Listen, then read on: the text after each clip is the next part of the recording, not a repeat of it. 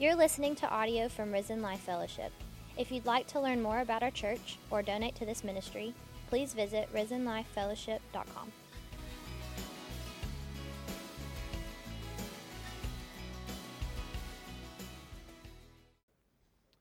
Amen.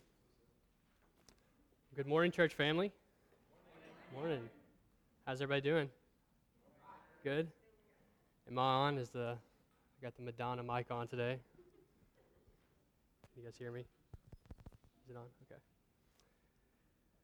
All right. Um, yeah. Good morning. Uh, it's a pleasure to be with you all this morning. Um, if you're new here, we've been going over the book of Ecclesiastes, and you know, I hope that it's been as edifying and um, beneficial to me or to you as it has been to me to to experience a group teaching model and getting the perspective of the other leaders in our church. Um, it's been a blessing to me, so I, I, hope that it's a blessing to you. And it's a it's an honor to be with you this morning, speaking to you and um, having the opportunity to do that. Um, hope everybody's having a good holiday weekend, good extended weekend. Well, I guess for some of us. Um, but yeah, we've been in Ecclesiastes, and last week, our lead pastor, Josh, um, started the first half of chapter 3 of Ecclesiastes. So we'll be in Ecclesiastes 3, starting in verse 16 this morning. Um, but just a little recap. Um, we've, we've discussed that Ecclesiastes is, is a compilation of teachings and observations that um, Solomon has authored, but through the eyes of Kohelet, which is uh, translated a teacher or a person uh, who gathers people, and the purpose here is uh, a person who gathers for teaching. So Kohelet is a teacher or a preacher, and um, the common theme is that this, the teacher is, is going through and grasping everything under the sun, and it's, it's hevel. He's finding hevel, which is translated, uh, the Hebrew word translated for hevel is, is like a vapor. It's like you grasp at it, grasp at it, and there's just nothing there. It's, it's meaningless, you know, the vanity of it. And we see that the teacher in, in pursuit of purpose, and that's the title of our, our study is uh, the pursuit of purpose, um, the study of our Ecclesi- of, of Ecclesiastes. Um, but we see the teacher pursuing this purpose in the world, exploring the world, attempting to satisfy all desires and scale all these analogous mountains um, that we've discussed. And for example, we've scaled the summit of, of wisdom and of pleasure, and, and they, as they exist under the sun, Kohelet found that they're, they're meaningless. There's, there's vanity, there's just nothing there. And so that leads us to our passage um, this morning. So we'll be starting in chapter 3, verse 16 reading through 4, verse 3. So if you'll stand with me and we'll read this passage together.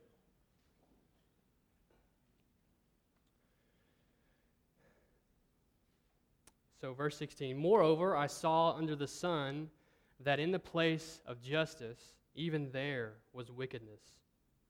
And in the place of righteousness, even there was wickedness.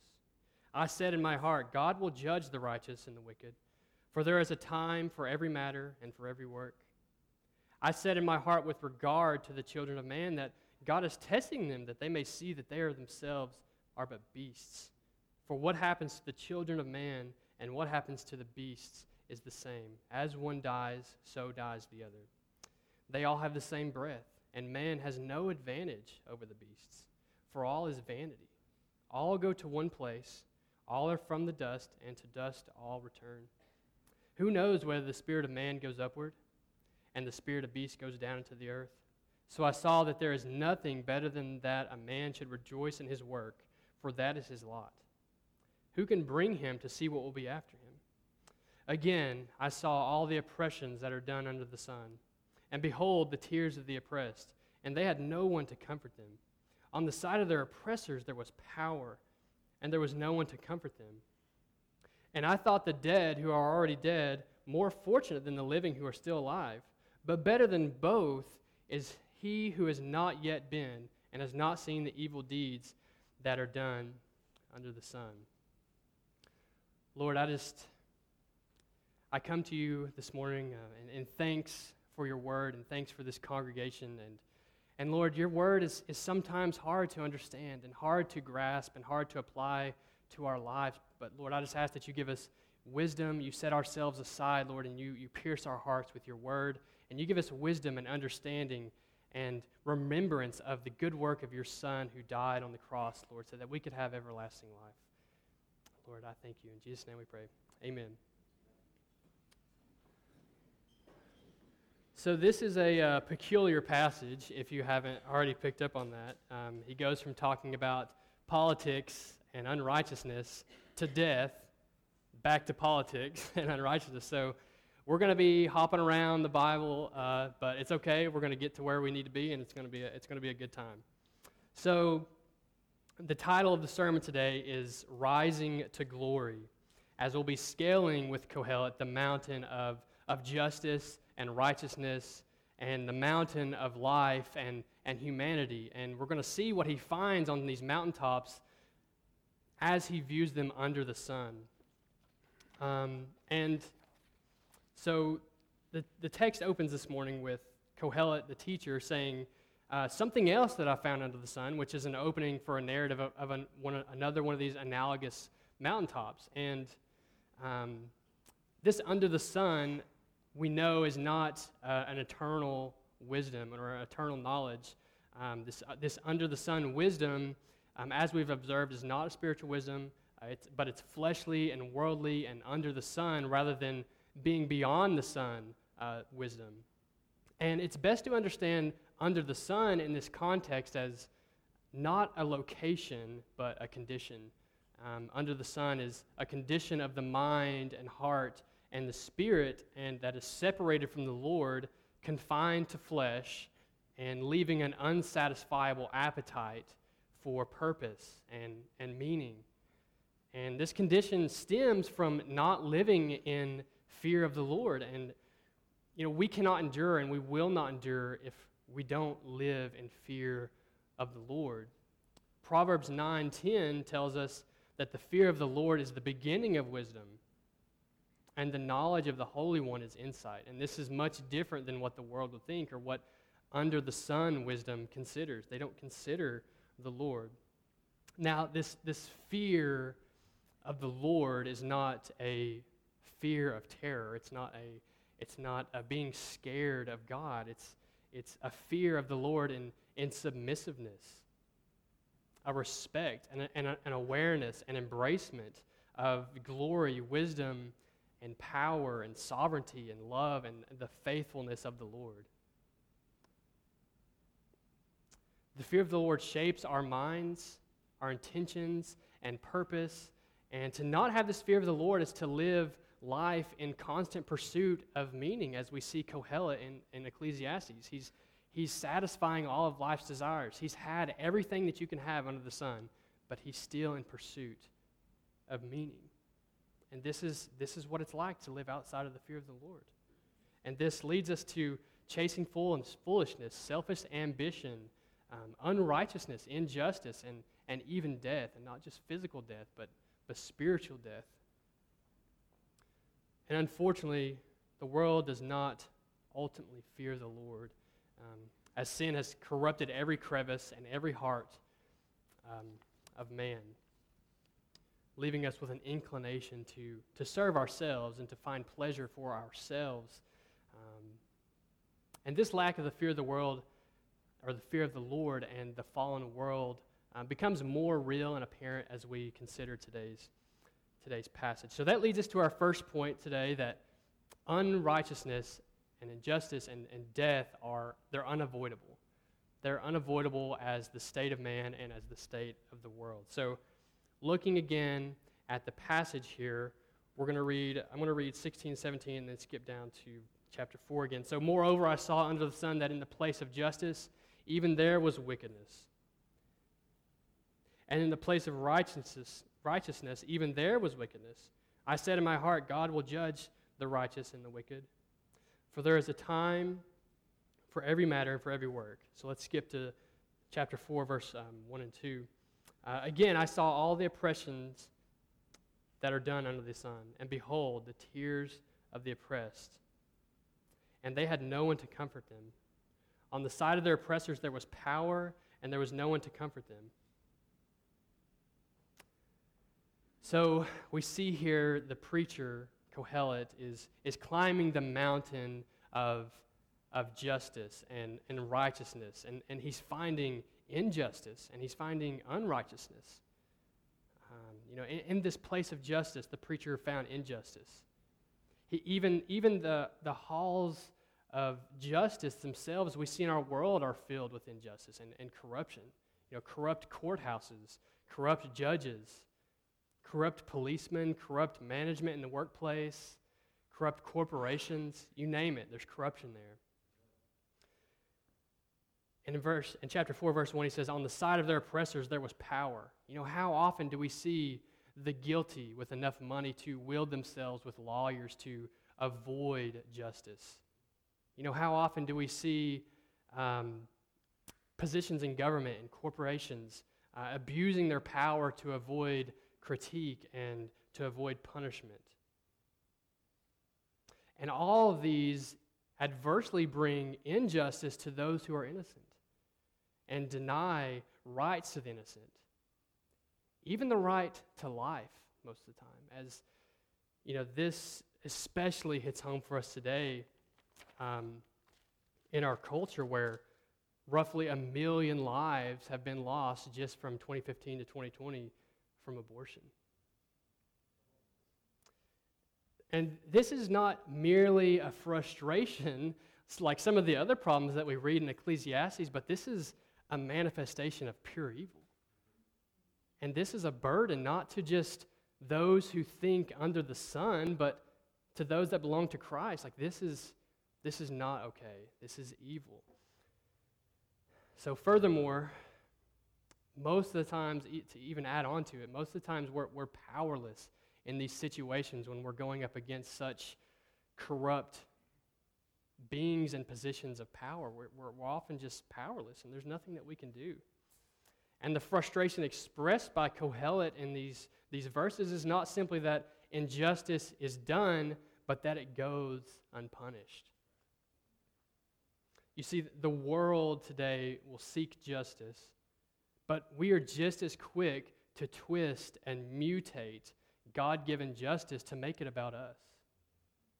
You know, and this is, this is a subjective justice and not an objective justice. You know, we demand this twisted justice sometimes, even if it means denying justice to others in terms of what they need. You know, how, how selfish are we? You know, we see this in the church and in the world. It's, it's not just under the sun. It's sin makes no exceptions to who it, to who it corrupts. Um, and James lays this out for us. James 4, verse 1 and 2. What causes quarrels and what causes fights among you? Is it not this, that your passions are at war within you? You desire and you do not have, so you murder. You covet and you cannot obtain, so you fight and quarrel.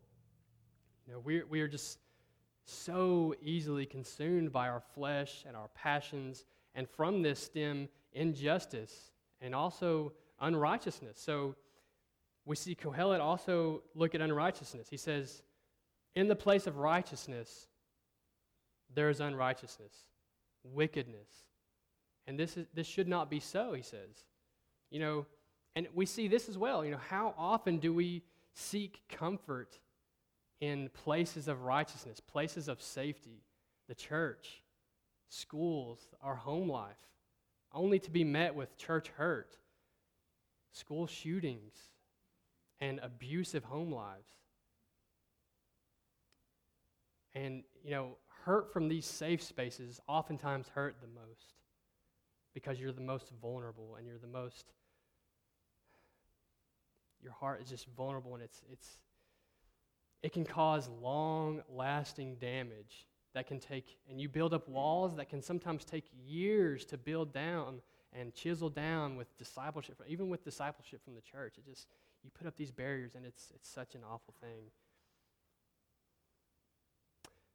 And un- unfortunately, sin enters into these safe spaces through the the corrupted heart of man.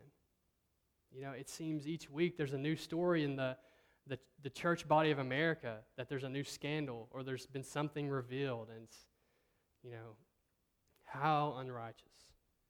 Unrighteousness is, is truly unavoidable, even in the places where we're expecting righteousness. And this injustice and unrighteousness hasn't changed since Solomon's day. You know, he would say even then that nothing's new under the sun. And we can say the same thing today. We see just as much rampant unrighteousness and rampant injustice. And that's not going to change until Christ returns, until he comes back. It's, that's what it's going to be, guys. And this brings us to a question that the teacher poses. Um, we're going to be we're, we're making some observations about the text, but we're also going to be answering a couple question, questions that Kohelet brings or asks, and they're still questions that are asked today by the world. And that leads us to our first question is, you know, why is there this injustice in the place of justice? Why is there this unrighteousness in the places of righteousness and, and these safe places where we're expecting good and love and, and righteousness. And you know, the, the world asked the same question in the form of why do good things or bad things happen to good people? And why do good things happen to bad people? You know, the world with an under the sun wisdom can't grasp that. They can't understand that. Like, I, my, I've been good all my life. Like, why is this happening to me?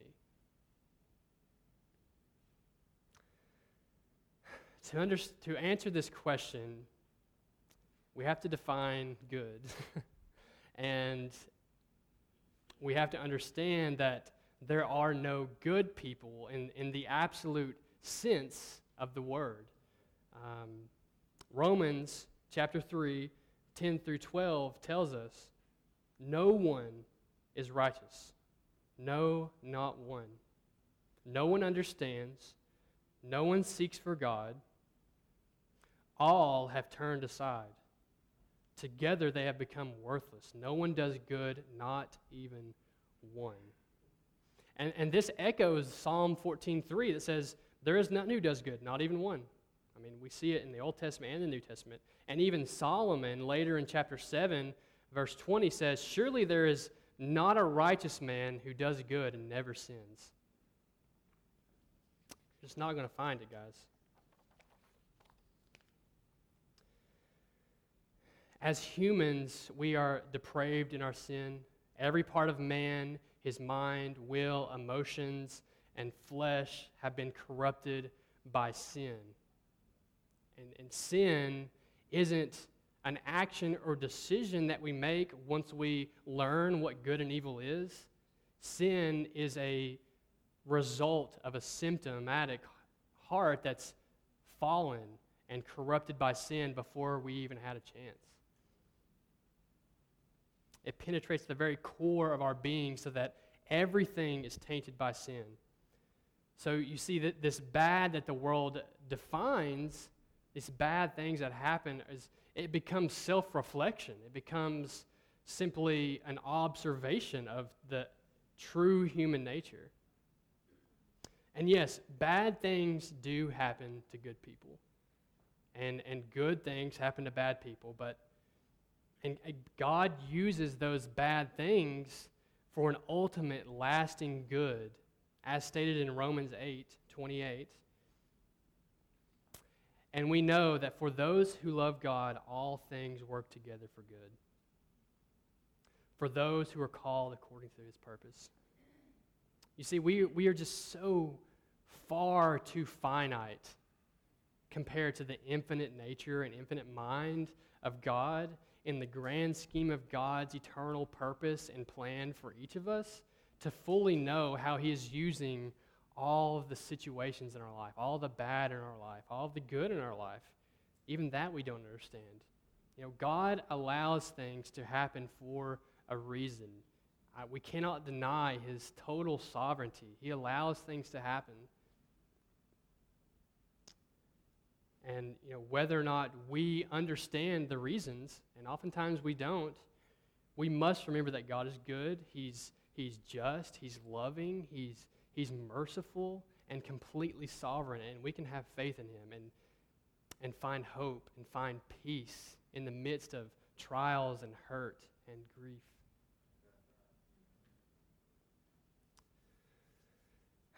So, we've scaled with the teacher this mountain of, of, un, of righteousness and, and found unrighteousness and injustice. And we've addressed one of his questions. You know, these things are undeniable and they're expected by what the human nature actually is. It makes total sense. So, looking back at the passage, let's talk about this other mountain that we're going to climb today. Um, so, Ecclesiastes, let's, and chapter 3, let's start in verse 18. I said in my heart, with regard to the children of man, that God is testing them, that they may see that they themselves are but beasts.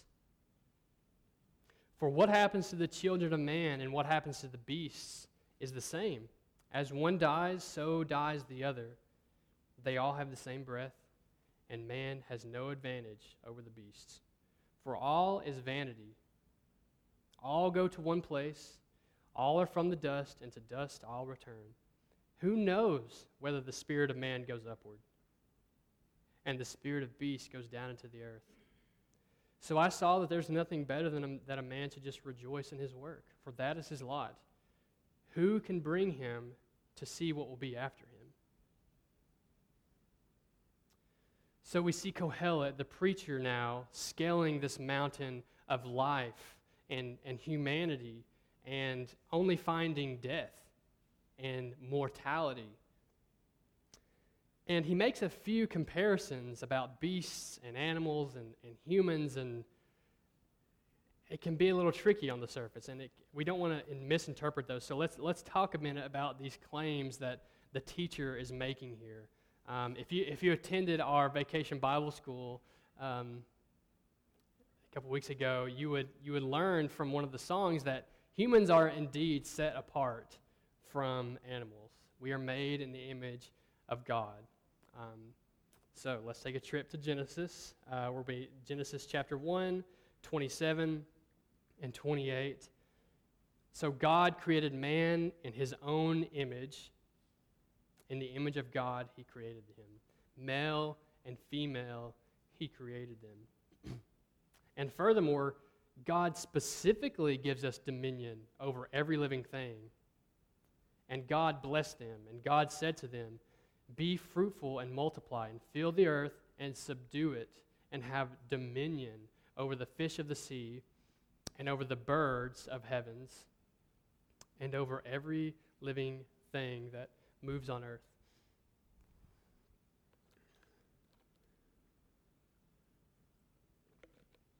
This seems kind of contradictory to what we're reading here in Ecclesiastes. You know, the teacher is making claims like they themselves are, are but beasts, talking about, talking about humans, and that man has no advantage over beasts. And it's important to not misinterpret this it's important to note that this it's not talking about heaven and hell and having a soul. It's not talking about whether your childhood dog is going to be in heaven or gets judged and eternally damned, okay? um, he's making the claim that we all go to one place, and this place being the ground, and this being death. You know, we, we've been taught that we have an advantage over animals, and in many ways we do. We are made, um, we're faithfully made in the image of God. We're set apart. We are a lot more, in, more intelligent than animals. We have a consciousness. We have a soul. Uh, we can talk, and we have thumbs. At least that covers most of the animals. um, so, in many ways, we do have an advantage over animals, but an unavoidable reality is that both animals and humans die and will return to dust. It doesn't matter how many accomplishments you have, how many riches you have, you're going to go to the grave like my childhood dog, Roscoe. okay? um, and it, we all have a grave waiting for us, and it's, it's unavoidable. And it, it, it grieves me this morning to that our church family has experienced many passings of loved ones just in the past couple months. It, it grieves me, and it grieves me to see them grieving. And, and although death is unavoidable and even expected in some occasions, that doesn't make it any easier. It, it doesn't make it easy. You know, if you belong to Christ this morning, that doesn't mean no more suffering, no more mourning. It doesn't make it easy. And as, as Josh spoke last week, and in the, the first part of chapter 3, tells us for everything there is a season and a time for every matter under heaven a time to weep, a time to laugh, a time to mourn, and a time to dance. God has a time and purpose for all things, appointed by God for a, a good and precious purpose. And we, now, we may not be able to understand why or what purpose they're serving in the moment, and we may not even be able to address or resolve or cleanse ourselves of grief immediately. You know, there, they're gonna, there's going to be a, a, little bit of a, a period of your life, a season where you might be grieving, and you know. But God does understand the good and the purpose, and He understands the why, and um, we can find rest in the fact that God does understand it and promises a time of comfort. Matthew chapter 5, verse 4, we're promised this comfort. Blessed are those who mourn, for they will be comforted. Revelation chapter 21, verses 4 and 5. He will wipe away every tear from their eyes, and death shall be no more. Neither shall there be mourning, nor crying, nor pain anymore, for the former things have passed away. And he who was seated on the throne said, Behold, I am making all things new. You know, what inexplicable comfort that is. And that's not a comfort that you can find under the sun, guys.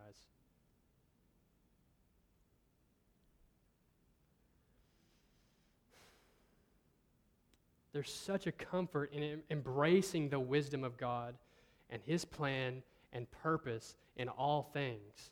Not only unrighteousness, not only um, injustice and death and grief and, and persecution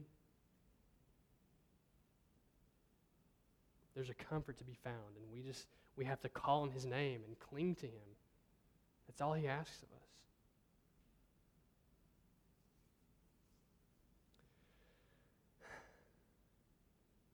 So, having climbed these two mountaintops and found only unrighteousness in the place of righteousness, and injustice in the place of justice, and death in the place of life, and um, and humanity.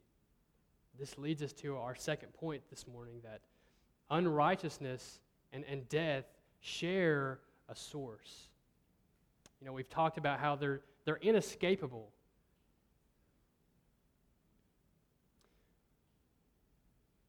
And unavoidable in our lives as sin has corrupted every heart. And not only the hearts of man, but the, the earth. We see death in the earth. And it's, it's we see it in everything. But we need to understand how they came to be in the first place if we're going to understand their solution this morning. So, to fully understand unrighteousness, injustice, and death, we have to go back to where they were created, which is the garden. So, Genesis 2 17.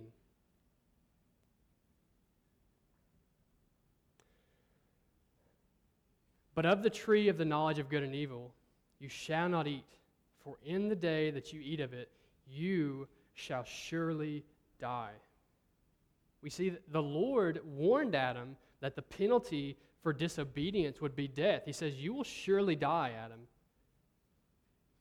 And in Adam's free will, unfortunately, he did not listen to God, um, ate of the tree of the knowledge of good and evil, thus birthing sin uh, into the world and into the heart of man. And this is summarized in, in Romans 5:12 as well. Um, I like the picture it paints here. Therefore, just as sin came into the world through one man, and death through sin, and so death spread to all men because all sinned. You see, when, when sin entered the world, the DNA of the world and the DNA of man was, was fractured. There was an eternal separation, a spiritual separation, and a physical death. And not just human death, but just death as a corruption, as we've talked about how it, it just infects everything. Everything was turned upside down. It was all perfect. It was all gravy. but it was turned upside down, and there was this, there was this perfect harmony beca- between God and man and, and animals and life, and there was no death and no unrighteousness. Then all of a sudden, there was death, and there was unrighteousness, and injustice and unrighteousness and sin began to creep among the earth. And Adam and Eve slowly began to decay. And eventually were consumed by death and returned to dust, just as God had warned. So we see the source and we see that the, the cause is, is death. But we see Kohelet saying, okay, I see this unrighteousness, I see this injustice and death, and the source is, is you know, I know that we're corrupted. But what happens when a man dies? Verse 21 of chapter 3 Who knows whether the spirit of man goes upward? In verse 22, he says, No one can bring us back to life after we're dead to tell us what happened after we died. No one can do that. So here we have the second question we're going to address today that Kohelet has is what happens to a man when he dies? When he gets what's coming to him from the fall. So before we answer that question, let's, let's talk a minute about the relationship between the Old Testament and the New Testament, all right? Um, up to this point, we've seen the Old Testament um, ask a question, and we'll see the New Testament answer that question. The Old Testament is filled with promises and, and prophecies, and the New Testament is, is promises fulfilled. So, to answer this question that Kohelet has, what happens to a man when he dies? How do we know that his spirit goes upward? We can't re- resurrect anyone to ask them what happened. So, what, how do we know? What happens to a man when he dies? And this is not a question that's uncommon to our ears in today's culture. And maybe the pinnacle of what hinges like people's belief, if they're going to believe or not believe, is like understanding what's going to happen when we die or what our, their thoughts are. So let's walk through some of the things that the world thinks happens when we die. The first one being nothing. Nothing happens. we just die and we return to dust, and dust is their final destination, and their consciousness and soul and spirit and, and body just cease to exist. You know, that's, that's pretty hopeless. you know, what, what can you have hope in? What is the purpose of your life if you're just but a vapor and then you're done, X'd out of the equation forever? You just cease to exist. That's pretty hopeless. There's, no, there's not much hopeless or hope that can be found in that or faith. And that's, that's probably why it's likely the most uncommon claim or belief to think. But we also have the idea of reincarnation. You know, the idea of reincarnation is that you're reincarnated or re entered into the world as something. You know, it, it's, you don't, it's not promised that you're going to be a human. You could be a fly. You could be a tree. You could be a dog. Um,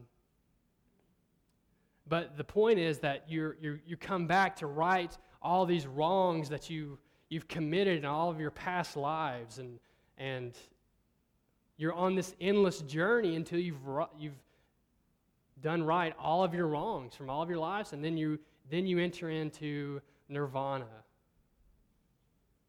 You know? But the problem with this is if I'm a reincarnated, reincarnated being and I'm supposed to right the wrongs of my past life, well, I don't remember a past life. How can I ever right a wrong that I don't know exists? And if it, this is my 500th life, there's something in my second life that's just gotten lost in the trail, and I've, you know, what are the odds that I just fix it or right it out of. And, and who's the judge? Who is overseeing this process? You know, who's overseeing it? Who determines when I've righted all my wrongs?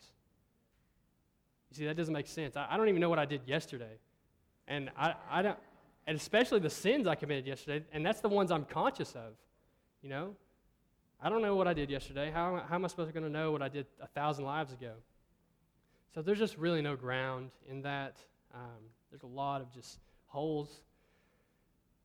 So this brings us to our third conclusion, which is the most popular among the religions, and even some Christians hold this claim and that's when we die, we go to face a God or some kind of a deity, and he whips out a massive scale and says, Okay, I'm going to put your good on one side and your bad on the other side. And whichever weighs more, that's going to determine your fate. And this makes even less sense to me than the other two because there's no justice system in the world that operates this way.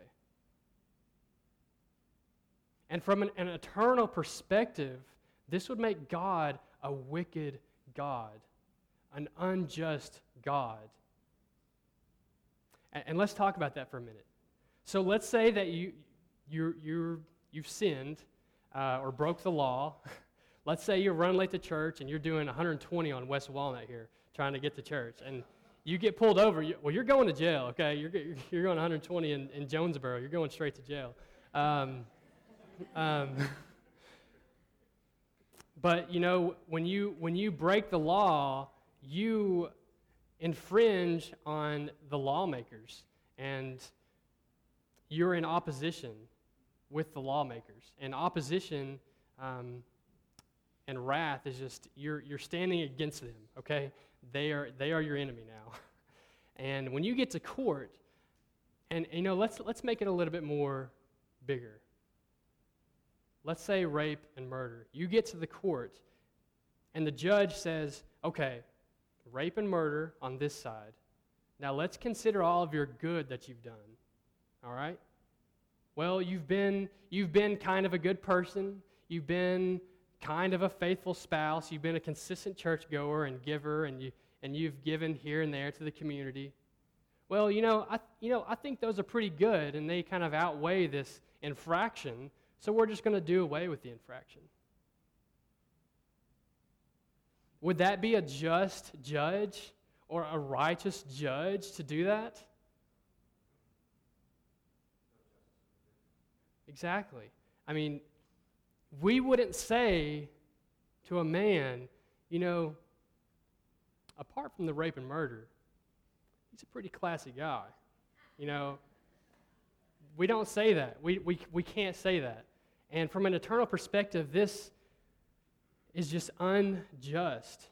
You know, you have to answer for your sins. And, and this sounds outrageous to us. But how often have we heard the answer, I think God will let me into heaven because I've been a good person? How often have we heard that? I've heard it countless times. If God does not judge the wrong, he is an unjust God. And we've done plenty of wrong. As we've already discussed, unrighteousness and injustice, they're unavoidable, guys. They are unavoidable. Sin is not an action or decision that you make once you become conscious of good and bad. It is a symptom of a fallen heart.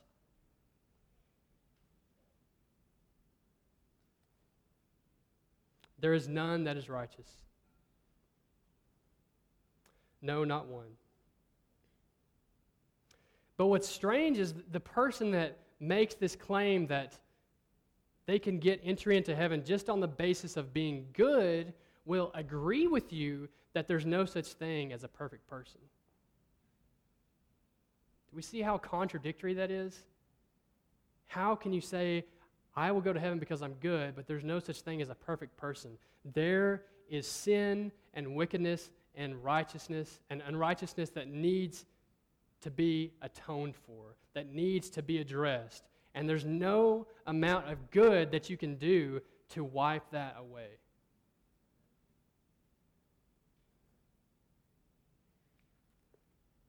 So,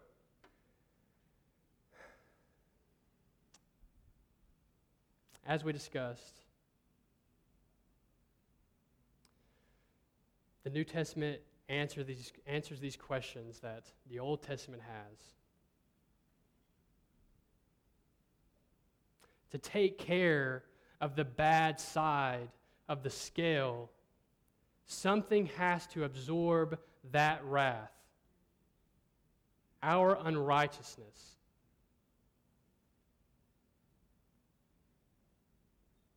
Romans 6:23 For the wages of sin is death. And we're very familiar with this. Kohelet is very familiar with this. That's all he finds. That's all he finds is unrighteousness and um, sin and, and this, this leads us to our third point this morning. And that's unrighteousness and death not only share a source, but they share a solution. For the wages of sin is death, which is not a new concept to us this morning. But let's continue reading. But the free gift of God is eternal life in Christ Jesus our Lord. Eternal life. That is a clear answer, guys. What happens when we die? Well, it depends. That depends. What's your relationship like with the Lord? Have you professed the name of Christ and accepted Him as your Lord and Savior? If so, you're good to go you are good to go. But if not, there's a heap of sin and unrighteousness and injustice and corruption that you're going to have to answer for and that needs atonement. And without the ultimate atoner, there's nothing that you can do.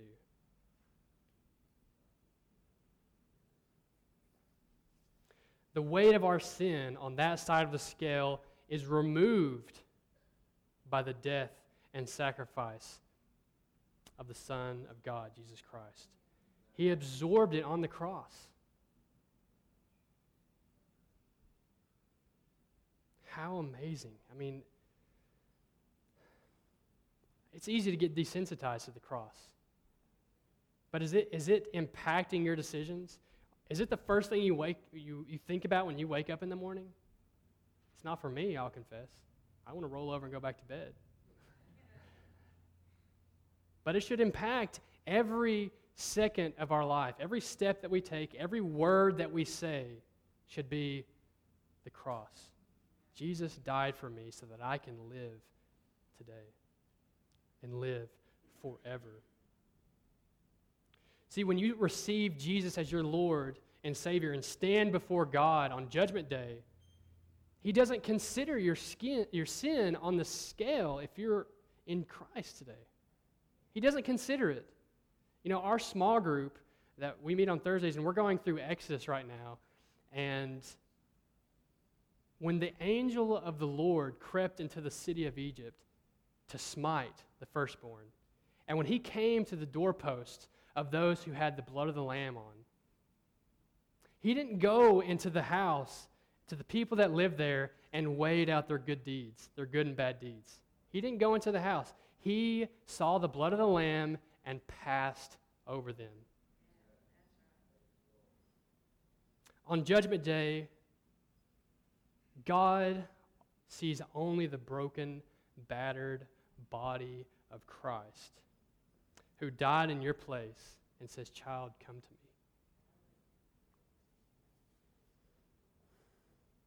Jesus Christ will stand before the Father in your presence and in his presence and say, This one I know. How beautiful that the, the, our Lord, Jesus Christ, will vouch for us in the presence of the Father. This one I know, Father. How amazing is that? I mean, that is, I hope you feel the weight of that this morning. This one I know, Father. He is mine. He is my child. He is a righteous saint. He is a pillar of the house that we have here.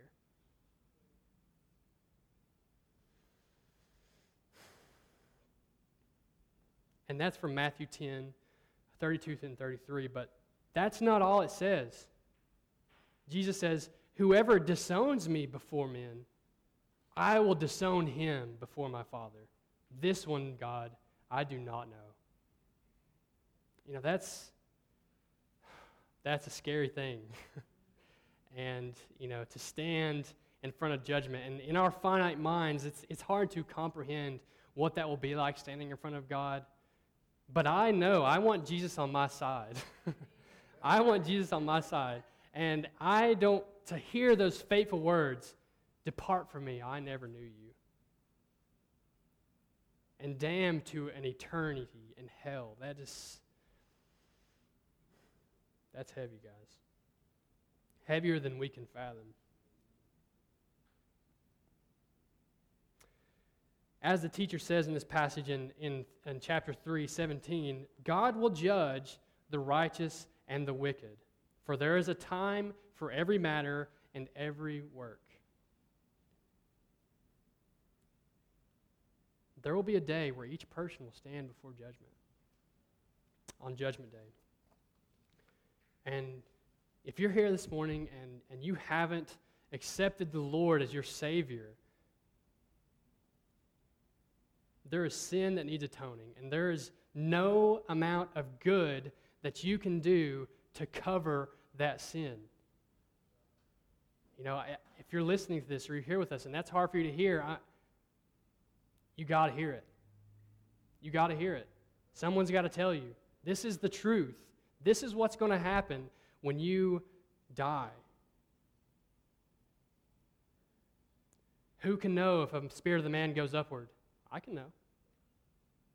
I can know. And I can tell you. Unless you have been cleaned by the, the blood of Christ, then you got trouble coming.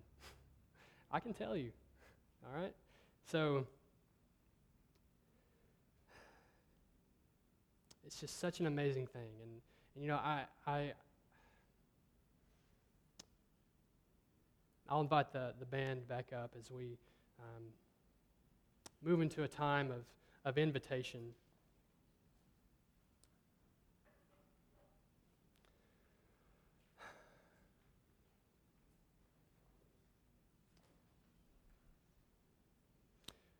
And I'll, I'll ask that you, you bow your head with me. Um, if you're here today and you don't know Christ as your Lord and Savior, I, I, I, I'm confident that you're, you're here or you're listening to this for a reason, that you are somewhere in your regeneration process. And you may relate with Kohelet and say, I don't know what happens when I die. I don't understand why bad things happen to good people. Well, I, I, I, hope that you've considered what we've talked about and the answers that we have from the Word of God directly.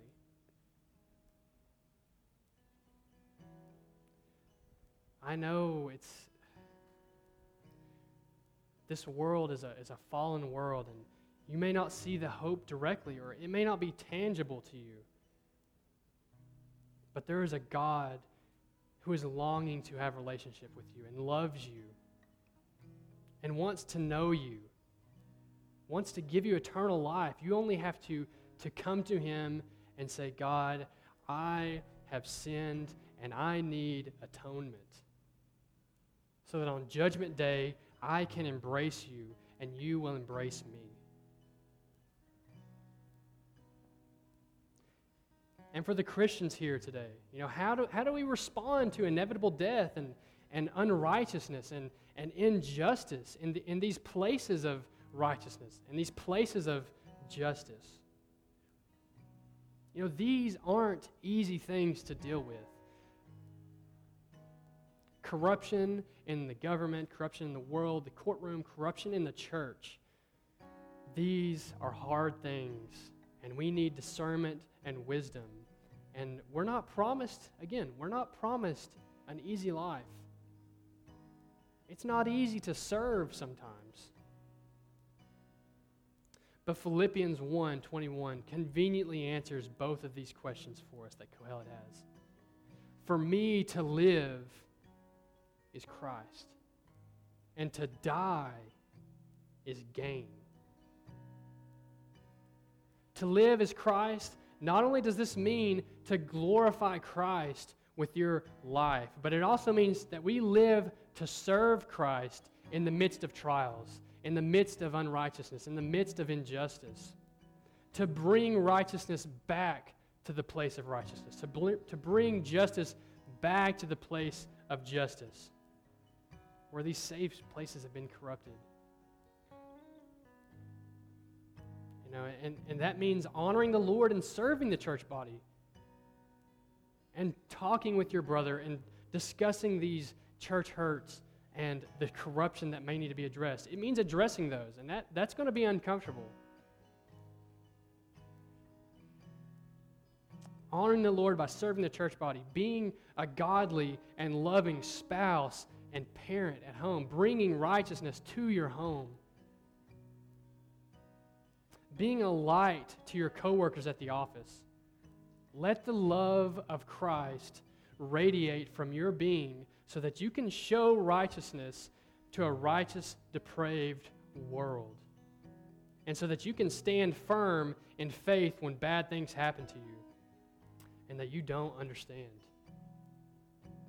God understands them. God understands them. Is that, is that not enough? We only have to cling to Him. If you need to spend some time today rekindling that fellowship with the Lord so that your life is centered around Christ instead of yourself, and, and you can truly say and confidently proclaim to live is Christ. If you need to rekindle that fellowship and that unity, I ask that you just take some time and pray and, and ask God for strength to submit yourself, your doubt, and your own will, and submit your anxiety and your grief. And pray that He will unify your heart with His word.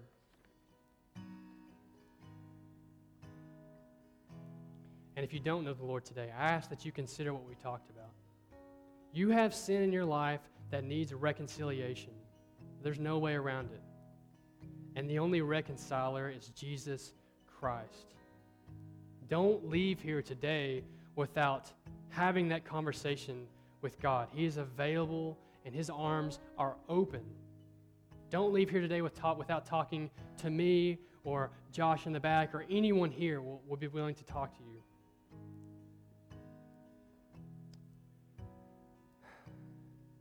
Let us embrace Christ and rise to glory rather than being set down into dust and set down into an eternity in hell. That is so heavy.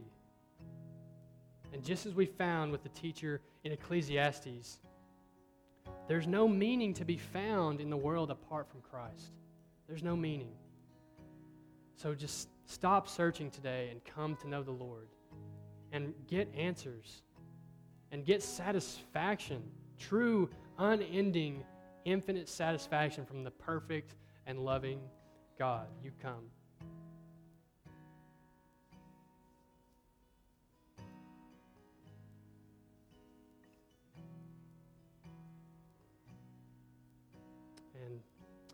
Take as much time as you need to pray, um, and then we'll close in a, uh, a time of worship.